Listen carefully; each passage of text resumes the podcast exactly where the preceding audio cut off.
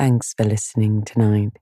If you'd like to listen ad free and get access to exclusive bonus episodes, then check out the Sleepy Bookshelf premium feed in the show notes. Good evening, and welcome to the Sleepy Bookshelf, where we put down our worries from the day and pick up a good book. I'm Elizabeth, your host and I'm so glad that you're here with me tonight. This evening we'll be continuing with Little Women, but before we dive back into our book, let's put the day behind us. Place yourself on an antique bench in a sunny garden. There are ornate stone pillars lining the path where you're sat, and everything is covered in roses in deep reds, pinks, and whites. Directly in front of you on the bright green grass is a beautifully carved fountain, and beyond that, a stone wall marking the edge of a cliff which drops down into the sea. Everything beyond is calm and blue from sea to sky. Sit calmly on your bench, feeling the warm air around you, and breathe in the scent of the roses. Listen to the rushing water in the fountain and drop your shoulders away from your ears. Be calm and still, just like the sea in this moment. Last time, Meg and John had been adjusting to family life with the twins. Meg had taken on all the maternal responsibilities at the neglect of the house and her husband. With John feeling left out and alone at home, he began spending more time at his friend Scott's in the evening. Meg expressed her discontent to Marmee, who suggested she give John free rein to help with the children more and set time aside for themselves to reconnect, just the two of them. She agreed, and despite John's parenting style being much sterner than her own, found that it was a relief to be able to share the burden and to become a team. She even allowed Hannah to come and look after the babies while her and John could get out in the evenings. A lesson was learned and a balance restored, making their happy little home happy again and the envy of all of their friends. We pick back up tonight with Amy and Laurie still in the south of France. So sit back and relax as I turn to the next pages of Little Women.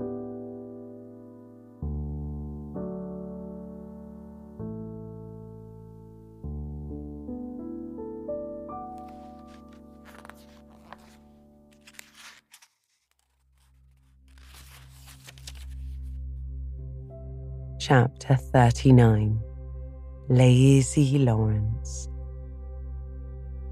Laurie went to Nice intending to stay a week and remained a month. He was tired of wandering about alone, and Amy's familiar presence seemed to give a home like charm to the foreign scenes in which she bore a part.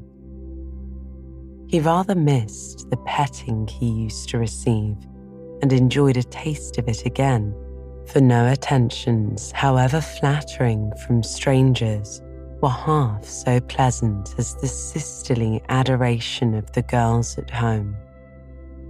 Amy would never pet him like the others, but she was very glad to see him now and quite clung to him feeling that he was the representative of the dear family for whom she longed more than she would confess. They naturally took comfort in each other's society and were much together, riding, walking, dancing, or dawdling, for at Nice, no one can be very industrious during the busy season. But while apparently amusing themselves in the most careless fashion, they were half consciously making discoveries and forming opinions about each other. Amy rose daily in the estimation of her friend, but he sank in hers, and each felt the truth before a word was spoken. Amy tried to please and succeeded, for she was grateful for the many pleasures he gave her and repaid him with the little services to which womanly women know how to lend an indescribable charm. Laurie made no effort of any kind, but just let himself drift along as comfortably as possible, trying to forget and feeling that all women owed him a kind word because one had been cold to him. It cost him no effort to be generous, and he would have given Amy all the trinkets in Nice if she would have taken them. But at the same time, he felt he could not change the opinion she was forming of him, and he rather dreaded the keen blue eyes that seemed to watch him with such half sorrowful, half scornful surprise. All the rest have gone to Monaco for the day. I preferred to stay at home and write letters. They are done now, and I'm going to Valrosa to sketch. Will you come? said Amy as she joined Laurie one lovely day when he lounged in as usual about noon. Oh, yes. Isn't it rather warm for such a long walk? He answered slowly for the shaded salon looked inviting after the glare without. I'm going to have the little carriage, and Baptiste can drive, so you'll have nothing to do but hold your umbrella and keep your gloves nice, returned Amy with a sarcastic glance at the immaculate kid gloves, which were a weak point with Laurie. Then I'll go with pleasure and he put out his hand for her sketchbook, but she tucked it under her arm with a sharp, Don't trouble yourself. It's no exertion to me, but you don't look equal to it. Laurie lifted his eyebrows and followed at a leisurely pace as she ran downstairs. But when they got to the carriage, he took the reins himself and left little Baptiste with nothing to do but fold his arms and fall asleep on his perch. The two never quarrelled. Amy was too well bred, and just now, Laurie was too lazy. So in a minute, he peeped under her hat brim with an inquiring air. She answered him with a smile, and they went on together in the most amicable manner. It was a lovely drive, along winding roads, rich in the picturesque scenes that delight beauty loving eyes. Here, an ancient monastery, whence the solemn chanting of the monks came down to them. There, a bare legged shepherd in wooden shoes, pointed hat, and rough jacket over one shoulder sat piping on a stone while his goats skipped among the rocks or lay at his feet. Meek, mouse coloured donkeys, laden with panniers of freshly cut grass, passed by, with a pretty girl in a capeline sitting between the green piles, or an old woman spinning with a distaff as she went. Sunny, soft eyed children ran out from the quaint stone hovels to offer nosegays or bunches of oranges still on the bough. Gnarled olive trees covered on the hills with their dusky foliage. Fruit hung golden in the orchard, and great scarlet anemones fringed the roadside, while beyond, green slopes and craggy heights, the maritime Alps rose sharp and white against the blue Italian sky. Valrosa well deserved its name, for in that climate of perpetual summer, roses blossomed everywhere. They overhung the archway, thrust themselves between the bars of the great gate with a sweet welcome to passers by, and lined the avenue, winding through lemon trees and feathery palms up to the villa on the hill. Every shadowy nook where seats invited one to stop and rest was a mass of bloom. Every cool grotto had its marble nymph smiling from a veil of flowers, and every fountain reflected crimson, white, or pale pink roses leaning down to smile at their own beauty. Roses covered the walls of the house, draped the cornices, climbed the pillars, and ran riot over the balustrade of the wide terrace, whence one looked down on the sunny Mediterranean and the white walled city on its shore. This is a regular honeymoon paradise, isn't it? Did you ever see such roses? asked Amy, pausing on the terrace to enjoy the view and a luxurious whiff of perfume that came wandering by. No, nor felt such thorns, returned Laurie with his thumb in his mouth after a vain attempt to capture a solitary scarlet flower that grew just beyond his reach. Try lower down and pick those that have no thorns, said Amy, gathering three of the tiny, cream coloured ones that starred the wall behind her. She put them in his buttonhole as a peace offering, and he stood a minute, looking down at them with a curious expression.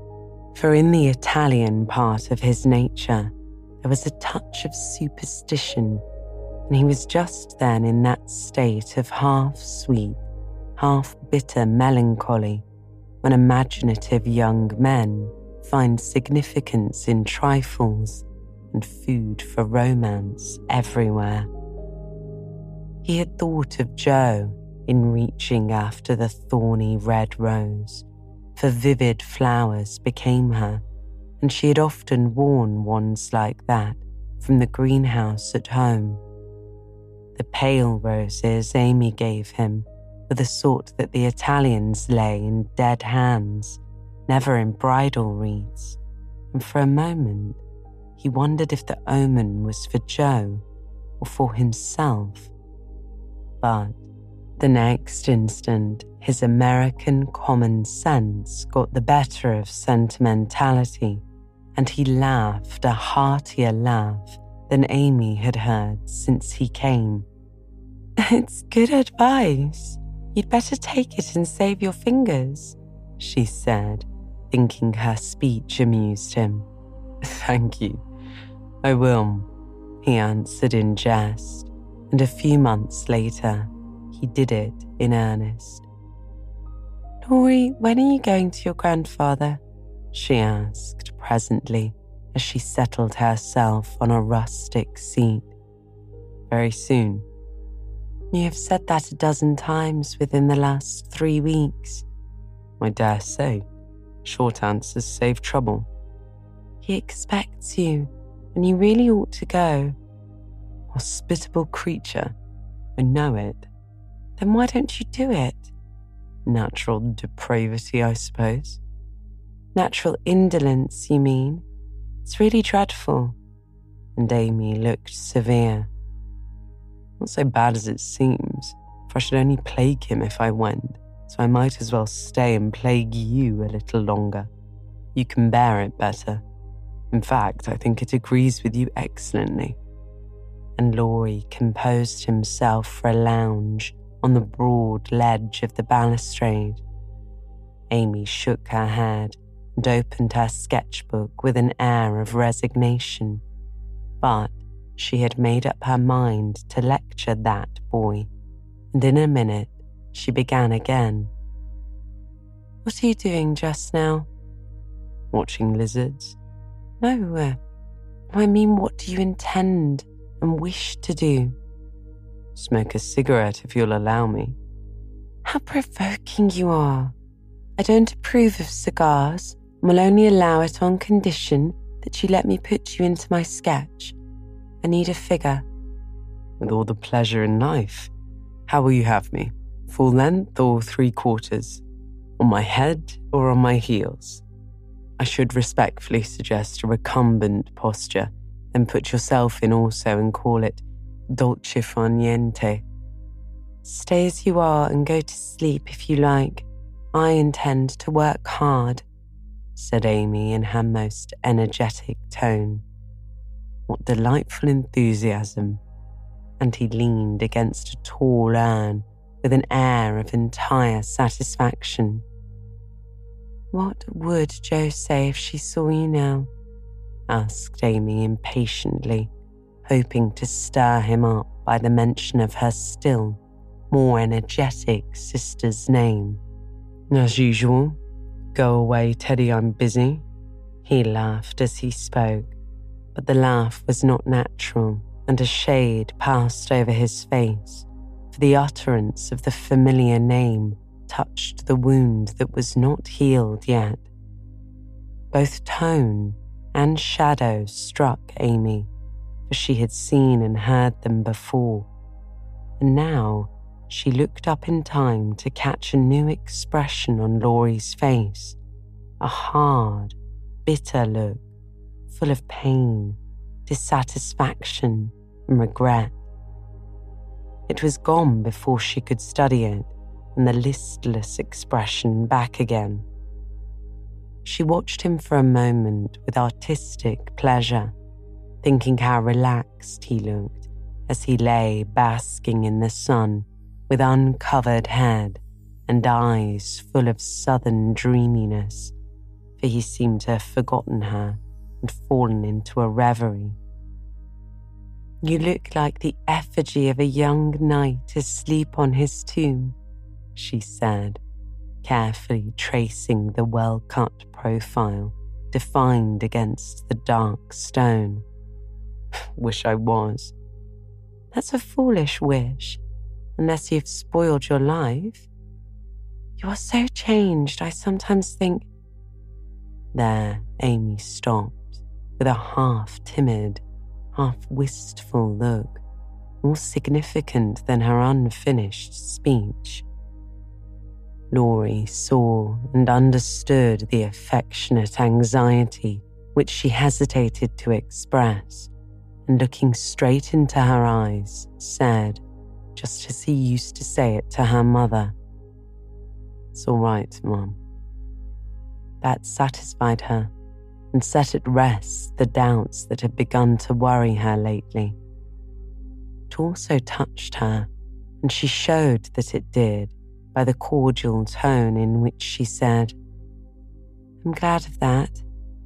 I didn't think you'd been a very bad boy, but I fancied you might have wasted money at that wicked Baden Baden, lost your heart to some charming Frenchwoman with a husband, or got into some of the scrapes that young men seem to consider a necessary part of a foreign tour. Don't stay out there in the sun.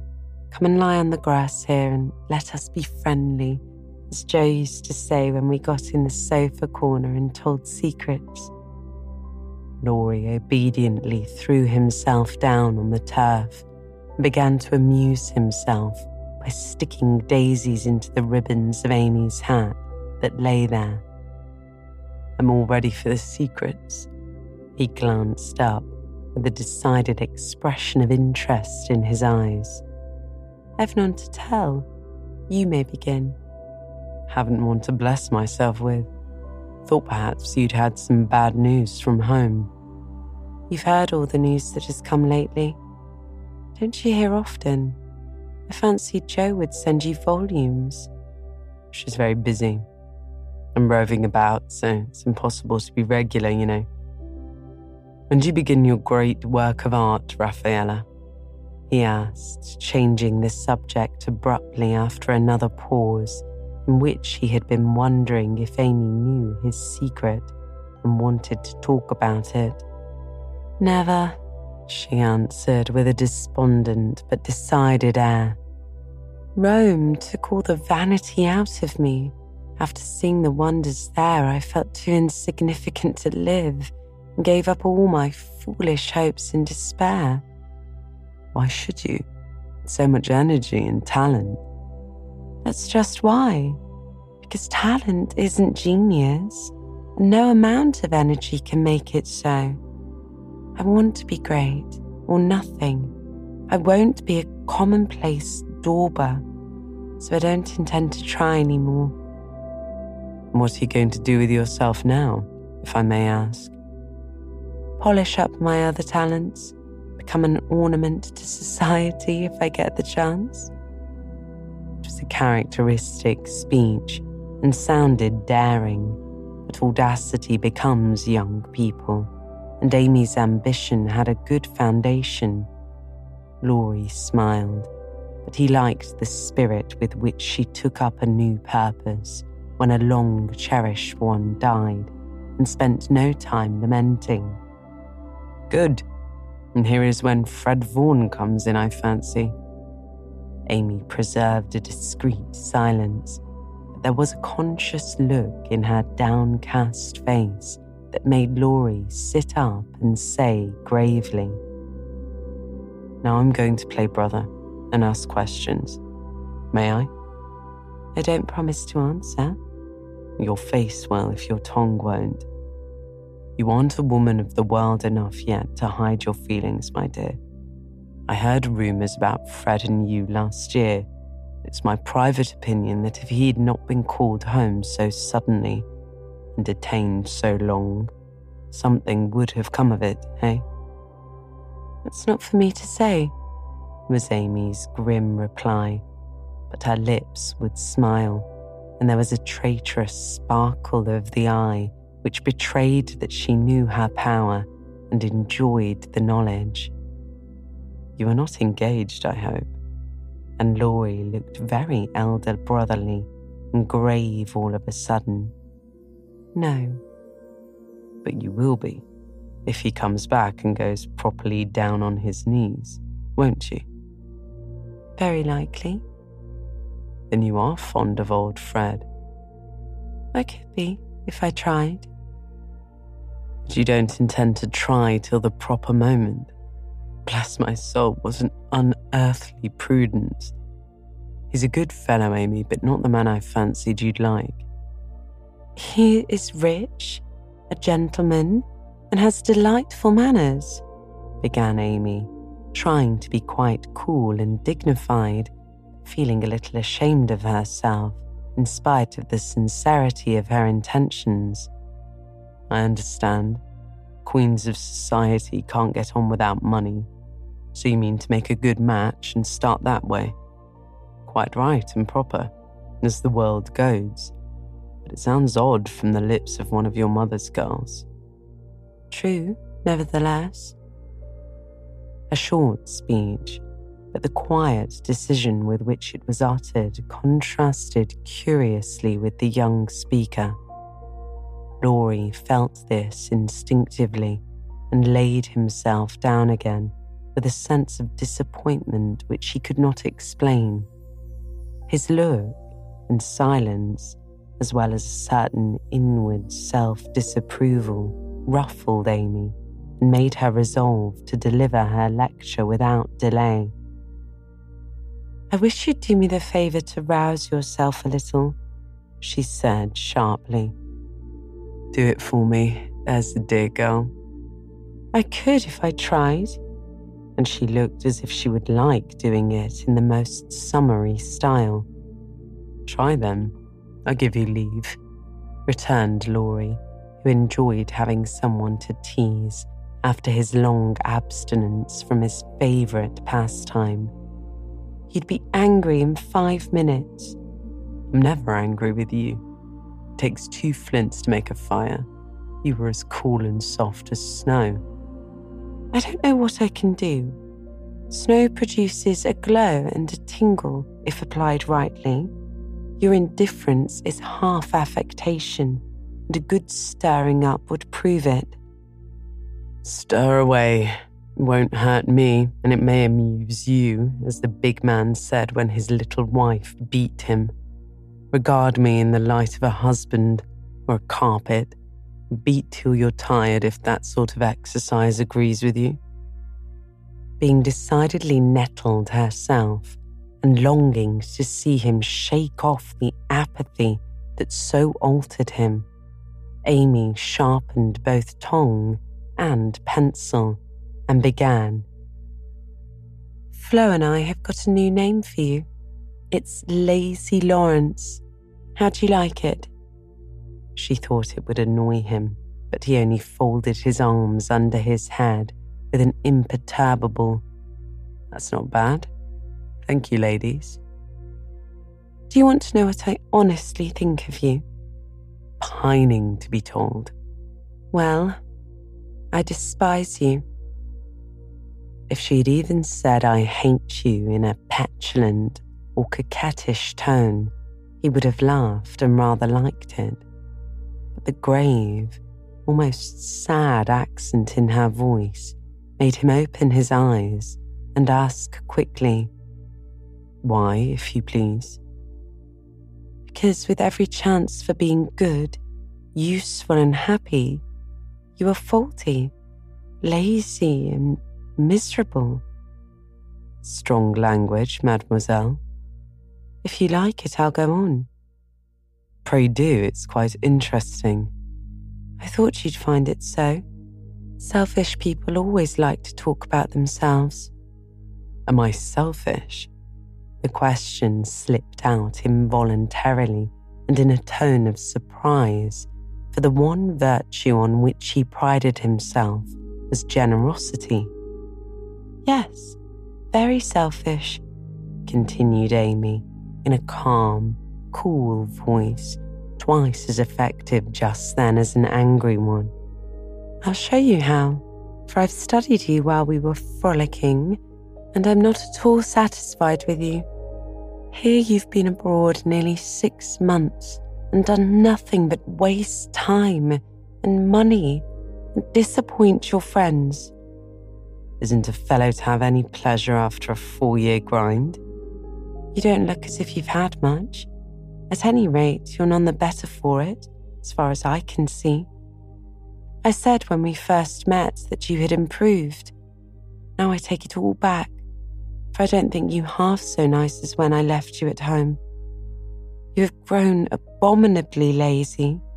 You like gossip and waste time on frivolous things. You are contented to be petted and admired by silly people instead of being loved and respected by wise ones. With money, talent, position, health, and beauty, uh, you like that old vanity. But it's the truth, so I can't help saying it. With all these splendid things to use and enjoy, you can find nothing to do but dawdle and instead of being the man you ought to be, you are only. There she stopped, with a look that had both pain and pity in it. St. Lawrence on a gridiron, added Laurie, blandly finishing the sentence. But the lecture began to take effect, for there was a wide awake sparkle in his eyes now, and a half angry, half injured expression replaced the former indifference. I suppose you'd take it so. You men tell us we are all angels and say we can make you what we will. But the instant we honestly try to do you good, you laugh at us and won't listen, which proves how much your flattery is worth. Amy spoke bitterly and turned her back on the exasperated martyr at her feet. In a minute, a hand came down over the page so that she could not draw, and Laurie's voice said, with a droll imitation of a penitent child, I will be good, oh, I will be good. But Amy did not laugh, for she was in earnest, and tapping on the outspread hand with her pencil, said soberly, Aren't you ashamed of a hand like that? As it's as soft and white as a woman's, and looks as if it never did anything but wear Jouvin's best gloves and pick flowers for ladies. You are not a dandy, thank heaven, so I'm glad to see there are no diamonds or big seal rings on it, only the little old one Jo gave you so long ago. Dear soul, I wish she was here to help me. So do I. The hand vanished as suddenly as it came, and there was an energy enough in the echo of her wish to suit even Amy. She glanced down at him with a new thought in her mind, but he was lying with his hat half over his face as if for shade, and his moustache hid his mouth. She only saw his chest rise and fall with a long breath that might have been a sigh, and the hand that wore the ring nestled down into the grass as if to hide something too precious or too tender to be spoken of. All in a minute, various hints and trifles assumed shape and significance in Amy's mind and told her what her sister had never confided to her. She remembered that Laurie never spoke voluntarily of Jo. She recalled the shadow on his face just now, the change in his character, and the wearing of the little old ring, which was no ornament to a handsome hand. Girls are quick to read such signs and feel their eloquence. Amy had fancied that perhaps a love trouble was at the bottom of the alteration, and now she was sure of it. Her keen eyes filled, and when she spoke again, was in a voice that could be beautifully soft and kind when she chose to make it so. I know I have no right to talk so to you, Laurie, and if you weren't the sweetest tempered fellow in the world, you'd be very angry with me. But we are all so fond and proud of you. I couldn't bear to think that they should be disappointed in you at home as I have been though perhaps they would understand the change better than I do. I think they would, came from under the hat in a grim tone, quite as touching as a broken one. They ought to have told me, not let me go blundering and scolding, and I should have been more kind and patient than ever. I never did like that Miss Randal, and now I hate her, said artful Amy wishing to be sure of her facts this time. Hang Miss Randal, said Laurie, knocking the hat off his face with a look that left no doubt of his sentiments towards that young lady. I beg pardon. I thought. And there she paused diplomatically. No, you didn't. You knew perfectly well I never cared for anyone but Jo. Laurie said that in his old, impetuous tone and turned his face away as he spoke. I did think so. As they never said anything about it and you came away, I supposed I was mistaken. And Jo wouldn't be kind to you. I was sure she loved you dearly. She was kind, but not in the right way. And it's lucky for her she didn't love me if I'm the good for nothing fellow you think me. It's all her fault, though, and you may tell her so. The hard, bitter look came back again as he said that, and it troubled Amy, she did not know what balm to apply. I was wrong. I didn't know. I'm very sorry I was so cross, but I can't help wishing you'd bear it better, Teddy dear. Don't. That's her name for me. and Laurie put up his hand with a quick gesture to stop the words spoken in Jo's half kind, half reproachful tone. Wait till you've tried it yourself, he added in a low voice as he pulled up the grass by the handful. I'd take it manfully and be respected if I couldn't be loved, said Amy with the decision of one who knew nothing about it. Now, Laurie flattered himself that he had borne it remarkably well, making no moan, asking no sympathy, and taking his trouble away to live it down alone. Amy's lecture put the matter in a new light, and for the first time, it did look weak and selfish to lose heart at the first failure and shut himself up in moody indifference. He felt as if suddenly shaken out of a pensive dream and found it impossible to go to sleep again. Presently, he sat up and asked slowly, Do you think Jo would despise me as you do? Yes, if she saw you now. She hates lazy people. Why don't you do something splendid and make her love you? I did my best, but it was no use. Graduating well, you mean? That was no more than you ought to have done, for your grandfather's sake. It would have been shameful to fall after spending so much time and money when everyone knew that you could do well. I did fail. Say what you will, for Jo wouldn't love me. Began Laurie, leaning his head on his hand in a despondent attitude. No, you didn't and you'll say so in the end, for it did you good and proved that you could do something if you tried. If you'd only set about another task of some sort, you'd soon be your hearty, happy self again and forget your trouble. That's impossible. Try it and see. You needn't shrug your shoulders and think much she knows about such things. I don't pretend to be wise, but I'm observing and see a great deal more than you'd imagine.